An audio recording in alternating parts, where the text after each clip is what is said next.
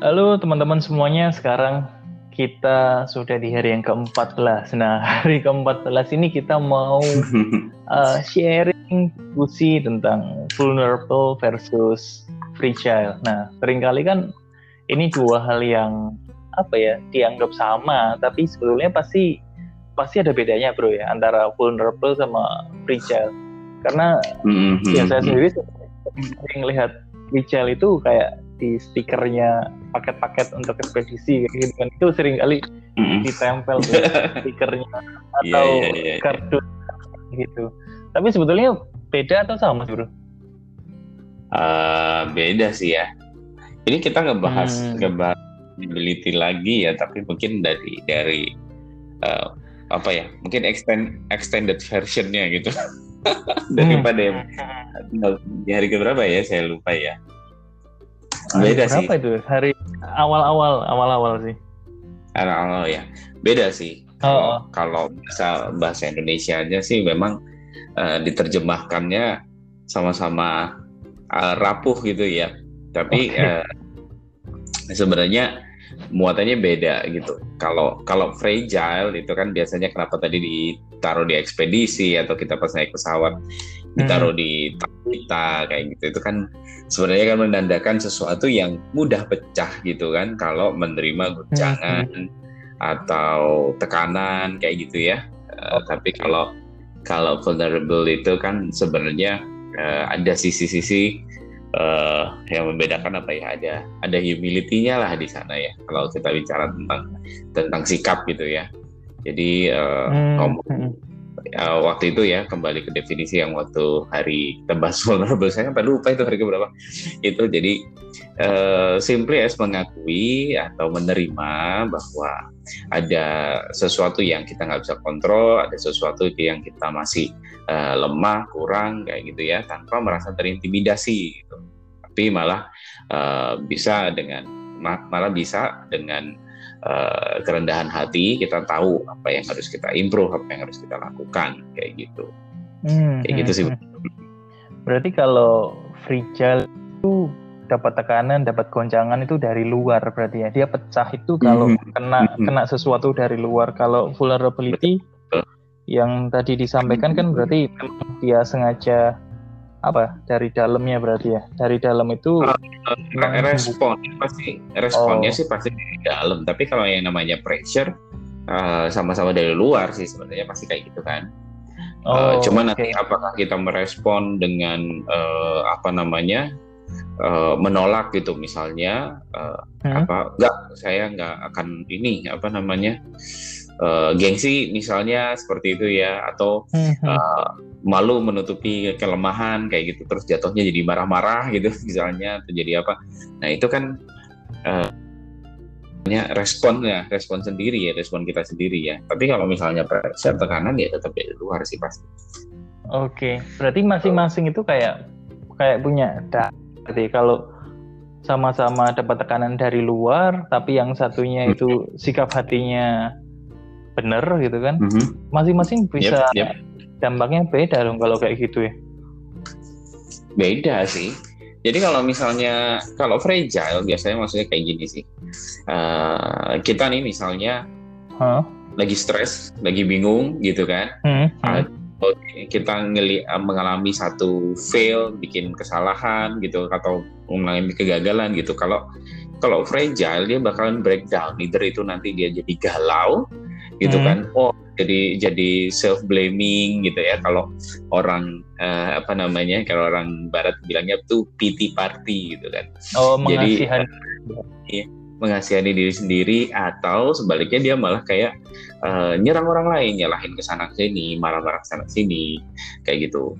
Uh, itu kalau fragile kalau vulnerable mungkin di dalam satu uh, kesalahan ketika menyadari kita satu kesalahan, satu ketidakmampuan, satu situasi yang intimidasi, dia malah bisa uh, dengan dengan rendah hati pertama pastinya datang ke Tuhan gitu ya, pasti minta tolong gitu. Kalau sombong kan nggak mungkin mengandalkan diri kan enggak gitu kan. Nah, iya, iya.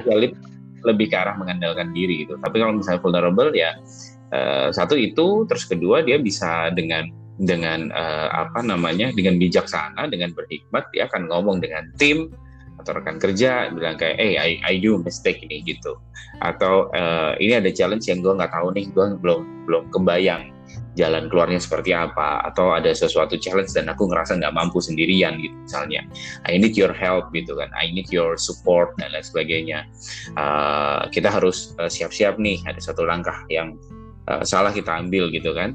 Uh, kita harus prepare kira-kira untuk konsekuensinya. Kira-kira gimana nih caranya kita uh, bisa apa namanya minimize atau apa meminimalisir ya dampaknya kayak gitu-gitu nah itu kan responnya berbeda bro kayak hmm. gitu hmm, hmm, bener sih kalau free child itu berarti ya ya serem juga ya kalau kita punya teman atau apa ya partner hmm. ada salah satu tim di kantor yang hmm. kalau kalau rapuh itu juga ya serem juga berarti kalau kayak gitu bisa dideteksi nggak hmm. sih sebetulnya Ya bisa aja, pasti kelihatan kok. Kan itu uh, ya tadi karena itu respon ya pasti bisa kelihatan sih bro.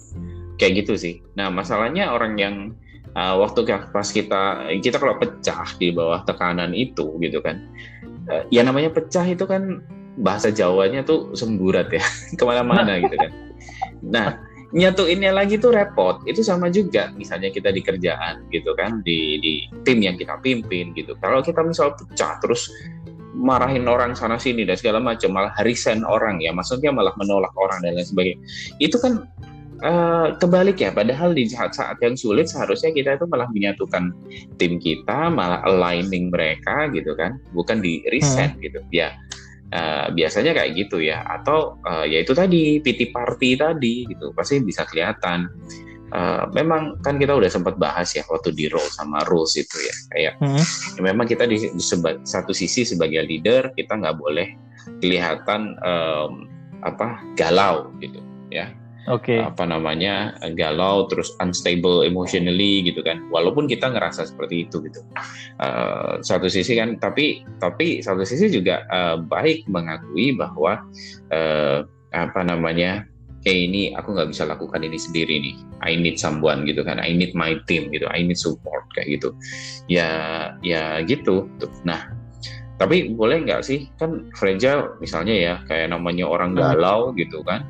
Itu kan manusiawi. Masa orang nggak pernah merasa putus iya. asa loh? Ya betul betul. Betul, ya. Itu itu normal banget.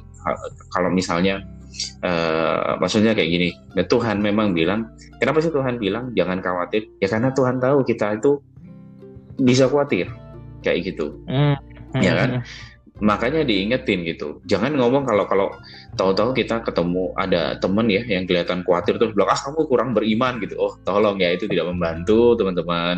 Lebih baik ya. Jadi gini uh, kalau kalau kita lagi khawatir kita lagi galau terus uh, breakdown kayak gitu ya merataplah gitu ya uh, menangis gitu uh, ungkapkan semuanya ke Tuhan itu dulu oke okay. oke okay. jangan ke tim jangan ke tim tiba-tiba bosnya nangis bombay gitu di kantor kan aneh gitu kan maksudnya kan kayak orang akan wah gimana nih kenapa nih kayak gitu kan jadi panik gitu kan kita sendiri juga ngelihat kalau misalnya ada teman yang lagi sedang khawatir gitu eh, kita mungkin partner dan atau bahkan bawahan gitu ya kita terus kita ini kan lagi khawatir ya jangan dikatain. Wah nih lu nggak punya iman lu berarti deh. Enggak jangan kayak gitu. Aja berdoa Iya iya. Ya aja gitu kan. Ya ya ya gitu sebenarnya. Ya. Iya sih. Ben benar. Hmm. karena sering loh kayak ketemu sama orang yang ya kalau kalau barang kan enak tuh bro kayak ada tulisannya hmm. fragile jangan dibanting jangan ditumpuk dan sebagainya hmm. tapi kalau orang kan nggak ada tulisannya gitu kan saya saya sendiri ngalamin sih ngalamin dalam hmm. artian saya nggak punya niatan buruk gitu sama hmm. sama orang itu sering kali tapi mm-hmm. akhirnya kata-kata saya menyinggung orang gitu. Mm-hmm. Ternyata ini ini saya ngomong konteks pekerjaan ya. Saya dulu pernah gitu okay, kan. Oke, okay. Apa namanya? Memang saya lebih lama bekerja di situ, lebih lama gitu kan secara durasi pekerjaan. Nah, terus ada salah satu teman itu baru masuk. Mm-hmm. Ya mungkin karena memang dia ya waktu itu pintar memang pintar terus lulusan dari mm-hmm. salah satu universitas ternama dan lain sebagainya uh, dia ngomong gini, oh harusnya caranya begini, caranya begitu dan lain sebagainya dan seterusnya gitu kan. Terus saya cuma ngomong okay. gini, simpel saya ngomong lah, iya itu kan teorinya. mm -mm. Kalau di lapangan kan bukan kayak gitu karena dia cewek uh. dia nangis uh. di ruang meeting terus dia keluar okay. dari ruang meeting terus saya ngomong ini saya yang salah atau dia yang salah sebetulnya nah itu juga ya sebenarnya kita harus harus bijak yang namanya kalau kalau kita tahu ya namanya fragile itu ya tulisannya kan handle with care gitu kan maksudnya iya. kan hati-hati gitu jadi kalau kita misalnya ada teman dan uh, apa uh, ada teman yang kita tahu nih tahu nih lagi lagi uh, mengalami atau momen-momen yang uh, ya itu fragile tadi itu bahkan atasan gitu ya. Ya sama handle with care. Artinya apa? Peduli. Mengerti dulu gitu kan. Ya kan? Jadi uh, misalnya ya kemungkinan ada teman kita yang tahu-tahu kan seperti berabe tadi gitu kan. Gimana gimana gimana gimana lo kenali dulu latar belakangnya gitu kan. Uh, terus cara ngomongnya kita juga hati-hati gitu kan. Bukan hati-hati itu dalam hmm. arti bukan takut untuk menyinggung dan lain sebagainya ya. Tapi kan kita ada yang namanya istilahnya asertif itu. Bisa menyampaikan ketidaksetujuan kita dengan cara yang uh, apa namanya tidak menyinggung lah istinya itu yang civilized kayak gitu kan. Uh, art, kasih alternatif gitu nah orang itu kan uh, apa namanya kalau di masa-masa yang seperti itu ya masa-masa fragile seperti itu ketika dia ada dia lagi pusing nih gitu kan dia lagi pusing dia lagi stres gitu terus uh, mencoba dengan sekuat tenaga untuk mikirin idenya apa, mikirin apa yang harus kita lakukan gitu kan. Nah, ketika dia melakukan seperti itu, uh, ketika dia apa namanya mengungkapkan idenya atau gagasannya gitu, apa yang harus dilakukan gitu kan. Tentu saja waktu pas tiba-tiba orang menolak gitu kan, atau ya kayak mengkritik gitu ya, mempertanyakan itu kan juga kadang-kadang mengkritik ya, kadang dinilai mengkritik ya.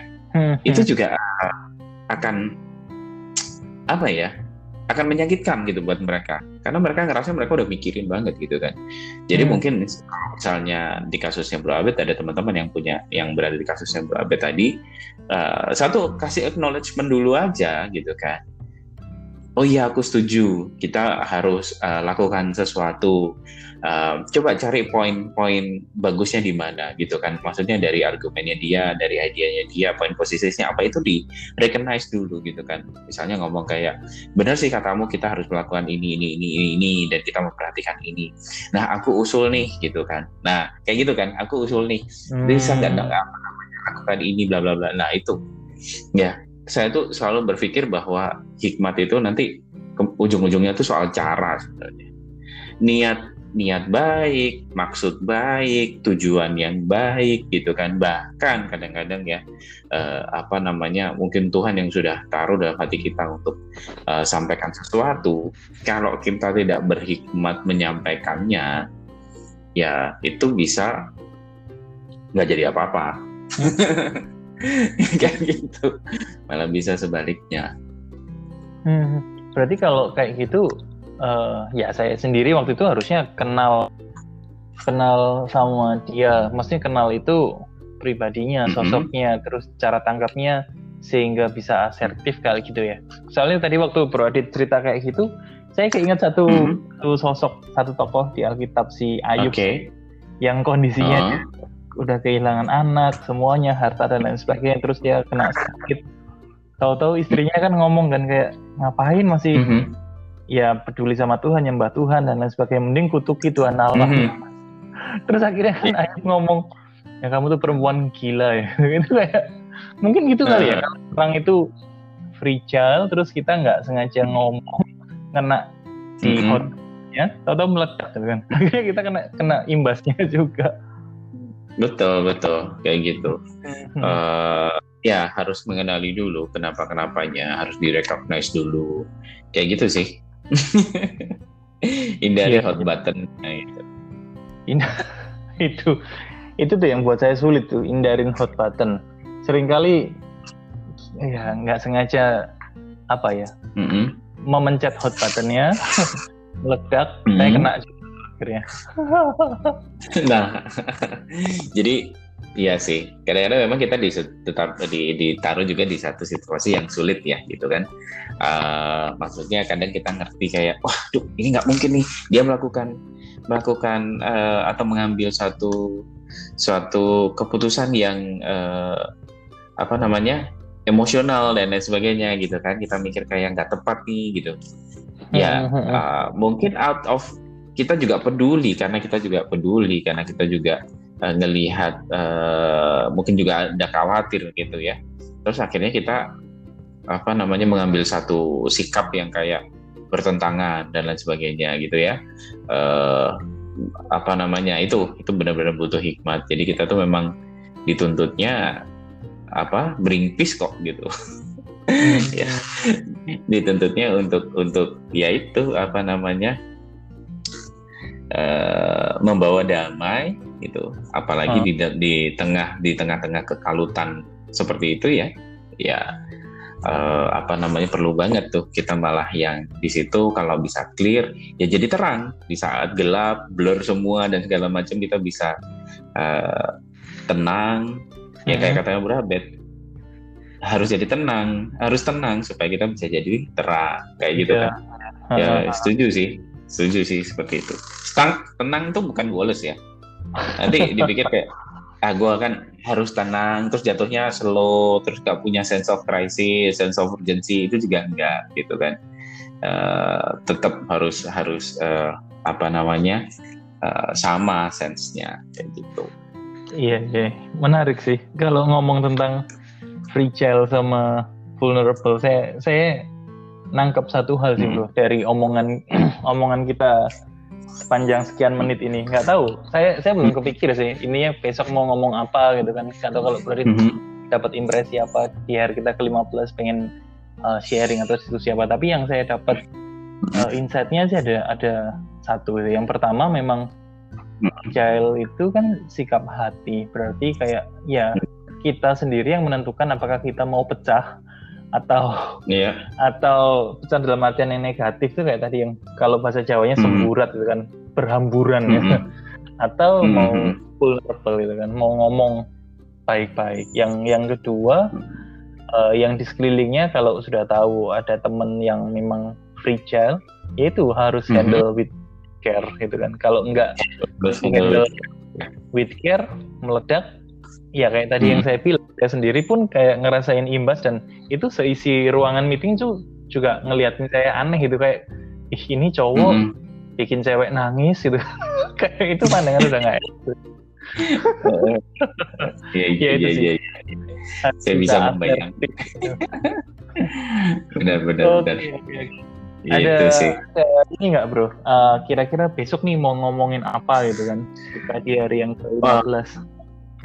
Iya, eh, pas ya mungkin di setengah jalan ya. Sebenarnya kalau hmm. kalau saya pikir-pikir lagi ya selama ini tuh kita ngobrol itu kan lebih ke sebenarnya eh, tema besarnya apa sih? Tema besarnya adalah value sebenarnya. Hmm. Ya value apa yang mau kita pegang saat kita berkarir? Uh, iya. Ya bekerja di sebuah perusahaan atau organisasi, mungkin pelayanan juga, mungkin kita yang jadi pemimpin atau kita yang sekarang memang sedang menekuni sesuatu seperti misalnya pelajar atau mahasiswa ya. Uh, nah itu kan secara garis besar kita tuh ngomong value ya bro ya, gitu kan. Nah hmm. yang kemudian memang dalam berbagai peran kita itu kita terjemahkan gitu dalam uh, sikap sikap sehari-hari gitu kan okay. uh, apa namanya. Jadi mungkin besok kita akan bahas lebih ke itu value gitu ya. Okay. Value okay. Kita, value kita kerja gitu karena uh, itu yang nanti juga akan menentukan uh, semuanya sebenarnya mulai dari purpose dan lain sebagainya itu sebenarnya akarnya value. Oh, oh oke. Okay. Jadi jadi pas kalau kita nanti di uh, sebenarnya bukan tengah-tengah ya, tengah-tengah kita kan 20 ya, nggak apa-apa ya. ya. Di, di hari ke-15 itu kita bahas tentang value. Menarik tuh, menarik ngomong value. Oke, kalau gitu ini ada yang mau ditambahkan bro tentang vulnerable sama Rachel mungkin sebelum kita close. Mm -hmm. Kayaknya kalau saya sendiri sih dapat something gitu. Saya juga berharap teman-teman yang dengerin itu kan dapat sesuatu juga. Kalaupun mm -hmm masih ada yang bingung juga kita nanti akan revisit untuk uh, uh, topik kayak begini yeah. lagi kan. Uh, Bro mungkin ada yang mau ditambahkan uh. atau? Uh, iya, uh, kita kita rindu ya sebenarnya teman-teman juga uh, mungkin waktu pas dengerin kita ini mendapatkan satu message khusus, mendapatkan satu impression atau mana masih bingung kita misalnya ngobrol bareng gitu juga oke okay banget ya bro ya hmm, uh, kita juga hmm. pengen dengar dari teman-teman uh, mungkin untuk untuk last uh, apa ya mungkin penekanan atau atau summarize gitu uh, pada intinya adalah kalau kita, kita being fragile mudah pecah itu karena kita menggunakan kekuatan kita sendiri Okay. Dan kekuatan kita sendiri itu memang tidak sekuat itu menghadapi tekanan, memang tidak sekuat itu gitu. Jadi uh, andalkanlah Tuhan gitu kembali hmm, lagi hmm. gitu ya. Uh, silakan kalau misalnya kita mau pecah ya, pecah dalam tangis, pecah dalam kesedihan, dalam dalam kemarahan bahkan kayak gitu ya. Asal jangan mengutuki Roh Kudus ya, nggak boleh gitu kan. Hmm, ya hmm. itu tempat terbaiknya adalah ya di kaki Tuhan kayak gitu. Setelah itu diluapkan semua dan akui memang kita itu uh, apa namanya bukan superhero gitu. Memang kita itu bukan superhero. Uh, be humble untuk seek advice uh, seek help gitu kan. Uh, apa namanya mencari dukungan dari orang. Kayak gitu sih dari orang lain kayak gitu. Itu okay. aja sih bro. Oke okay, sip sip sip. Menarik sih kalau kita harus mencari dukungan dari orang lain dan boleh pecah tapi pecahnya di kakinya Tuhan itu bener banget sih itu ngena sih buat saya. Pecah boleh asalkan pecahnya di kaki Tuhan gitu kan. Supaya Tuhan yes. nanti yang menyusun ulang. Oke okay, thank you kalau gitu bro. Kita besok ketemu lagi. Kita akan bahas tentang value. Itu pasti menarik sih karena itu fondasi yang harusnya kita semua punya. So thank you bro. Thank you juga teman-teman semuanya yang thank udah dengerin kita. See you and God bless you bro. God bless